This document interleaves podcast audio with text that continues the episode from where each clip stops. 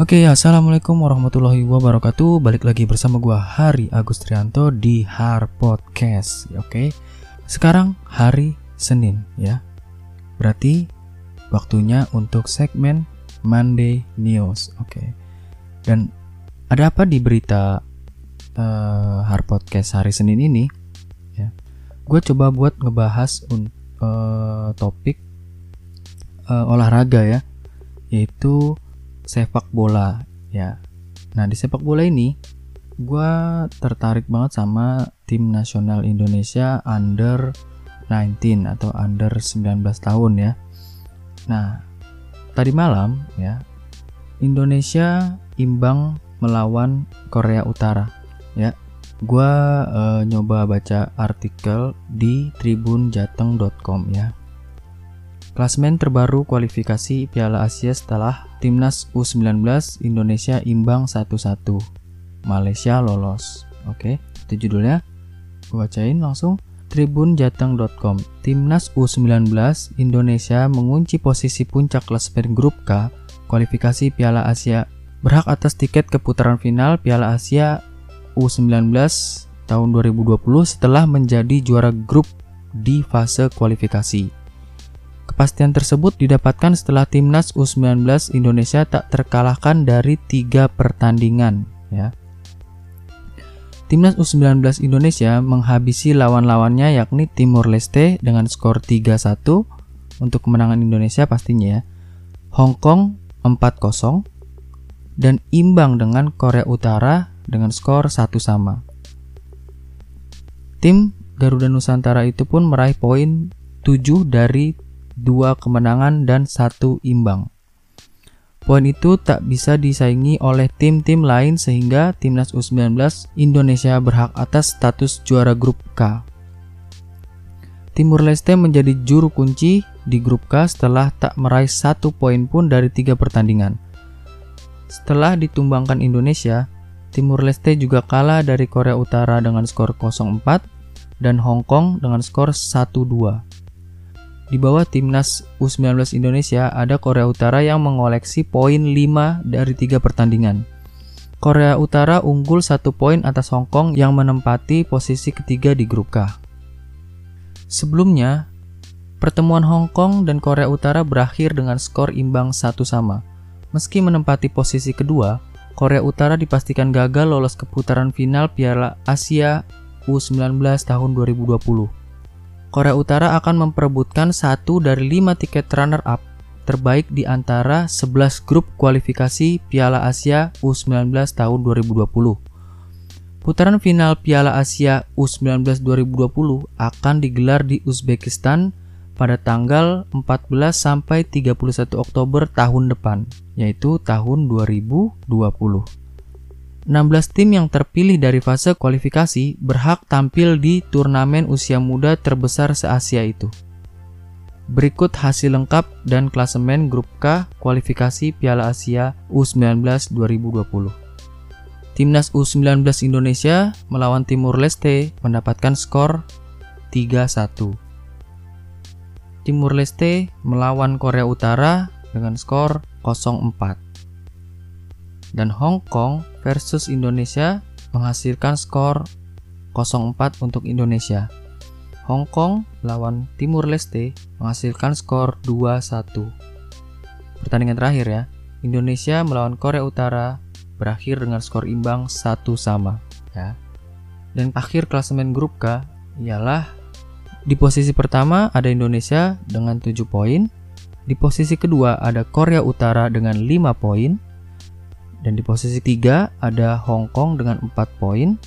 Dan di juru kunci posisi keempat ada Timur Leste dengan 0 poin.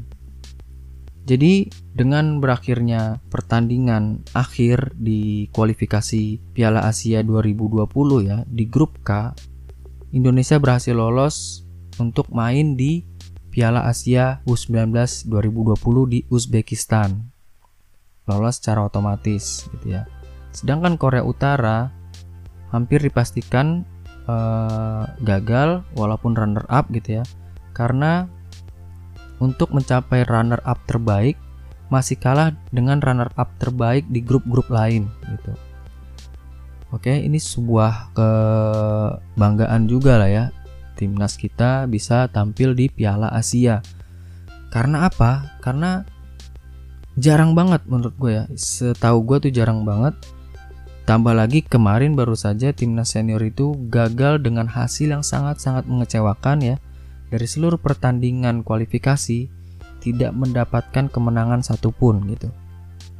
Nah, sebenarnya gue juga tertarik membahas tentang kenapa nih ya kenapa timnas senior uh, prestasinya sangat melempem dibandingkan timnas junior juniornya gitu ya karena lumayan dari dari masanya tim Evan Dimas waktu itu gitu ya, yang telah menjuarai turnamen se Asia Tenggara ya kalau nggak salah itu ya pokoknya se Asia Tenggara itu Indonesia juara satu di U19 yang era Evan Dimas Mulai dari situ ya lumayan nih untuk yang usia-usia mudanya. Tetapi ketika masuk ke timnas senior ya, prestasinya itu sangat-sangat melempem. Menurut gua ada harapan ketika timnas senior itu ditangani oleh Luis Milla ya. Memang e, tidak mendapatkan prestasi apa pun, tetapi dari segi permainan gue lihat gue perhatiin ya sebagai gue e, penikmat bola lah ya gitu. Melihat permainannya itu sangat bagus ya terkonsep tertata rapi gitu. Uh, walaupun tidak menghasilkan prestasi apa pun tapi dari segi permainan itu bagus lah ya kan. Menurut gue sih gitu menurut kalian gimana nih? Kenapa timnas senior itu lebih uh, jelek dalam tanda kutip ya dibanding dengan timnas junior juniornya gitu? Nah kalian bisa komen di kolom komentar ya. Kita bisa sharing bareng gitu ya. Kalau menurut gua pendapat gue pribadi nih ya dari yang gue perhatikan dan dari berita-berita yang uh, cukup banyak diperbincangkan di media apa pun gitu ya bahwa kompetisi domestik di Indonesia memang sangat buruk ditambah lagi dengan kasus suap-suapnya gitu ya di level klub. Kalau gue uh, seuzonnya gitu ya, pasti bakal ada juga di timnas kita gitu. Nah, terbukti juga di tahun-tahun yang lalu gitu ya, ada cerita-cerita dari uh, mantan-mantan pemain timnas senior gitu ya, bahwa mengiyakan bahwa hal praktek seperti itu tuh ada di sepak bola Indonesia ini gitu kan. Nah, gue bisa berasumsi bahwa di timnas senior ini memang benar-benar uh, apa ya wadahnya atau rumahnya para pelaku praktek judi gitu ya. Jadi ya sangat besar lah karena kan uh, timnas senior itu ya memang yang paling diperhatikan oleh semua orang gitu ya. Beda dengan junior-juniornya. Karena notabene uh, junior ini sebenarnya hanya proses pengembangan mereka untuk ke senior gitu kan. Jadi tidak begitu dilirik oleh uh, para pelaku praktek judi itu gitu ya. Karena apa? Bisa dilihat juga dari uh, antusiasme penonton-penonton di mana pun ya, penonton pen penikmat bola di mana pun bahwa ketika usia uh, dini gitu ya, usia junior pada sepak bola itu penontonnya sangat-sangat sedikit gitu ya. Kalian bisa perhatiin deh. Tapi beda halnya dengan Indonesia gitu ya. Karena fanatisme uh, fans Indonesia itu memang sangat luar biasa gitu ya. Jadi nggak ngelihat itu tim senior atau junior ketika mereka memakai uh, jersey merah putih pasti fans Indonesia itu bakal mendukung 100% menurut gue ya. Nah, uh, balik lagi kenapa prestasi timnas junior lebih baik daripada senior? Karena menurut gue para pelaku praktek judi ini tidak mau atau tidak begitu menggubris pertandingan level junior gitu ya. Karena masanya sangat sedikit ya masa universal universal global penontonnya itu sangat sedikit. Paling di Indonesia aja gitu kan. Nah karena praktek itu sedikit jadi benar-benar terlihat kualitas para pemain gitu ya. Pemain mana pun Indonesia atau tim mana pun ya begitu mereka kualitasnya baik ya terlihat baik. Kualitas buruk ya terlihat buruk gitu ya. Gue juga pernah uh, dengar dari pengamat bola bahwa kenapa di juniornya baik ketika masuk senior itu menurun prestasinya gitu ya. Karena uh, beliau yang waktu itu pernah bilang yang pernah gue dengar gitu ya karena pada prosesnya mereka ya memang bisa menurun performanya gitu ya karena kan masih proses pengembangan gitu ya. Dia mengambil banyak contoh lah dari pemain-pemain dunia gitu ya. Ketika junior uh, tidak memiliki nama malah ketika di senior uh, mereka memiliki nama. Atau sebaliknya ketika di juniornya memiliki nama di seniornya mereka malah namanya redup kayak gitu ya. Tapi itu benar bisa termasuk dalam faktor merosotnya prestasi timnas Indonesia. Tetapi gue lebih menyoroti tentang uh, praktek perjudian gitu ya taruhan ini ya kasus suap segala macam pengaturan skor gitu ya. Itu lebih menurut gue ya asumsi gue sendiri itu lebih berpengaruh ya. Karena apa ya orang kalau sudah melihat duit ya apalagi kebutuhan gitu ya banyak orang yang tidak memikir efek panjangnya gitu ya jangka panjangnya karir dia di sepak bola itu seperti apa gitu ya. Jadi menurut gue sih itu kenapa timnas junior lebih baik daripada timnas senior. Memang gue akuin juga pasti kompleks per, uh, permasalahannya gitu ya. Tetapi gue lebih menyoroti kasus pengaturan skor suap perjudian di dunia bola. Itu yang paling gue soroti karena apa ya?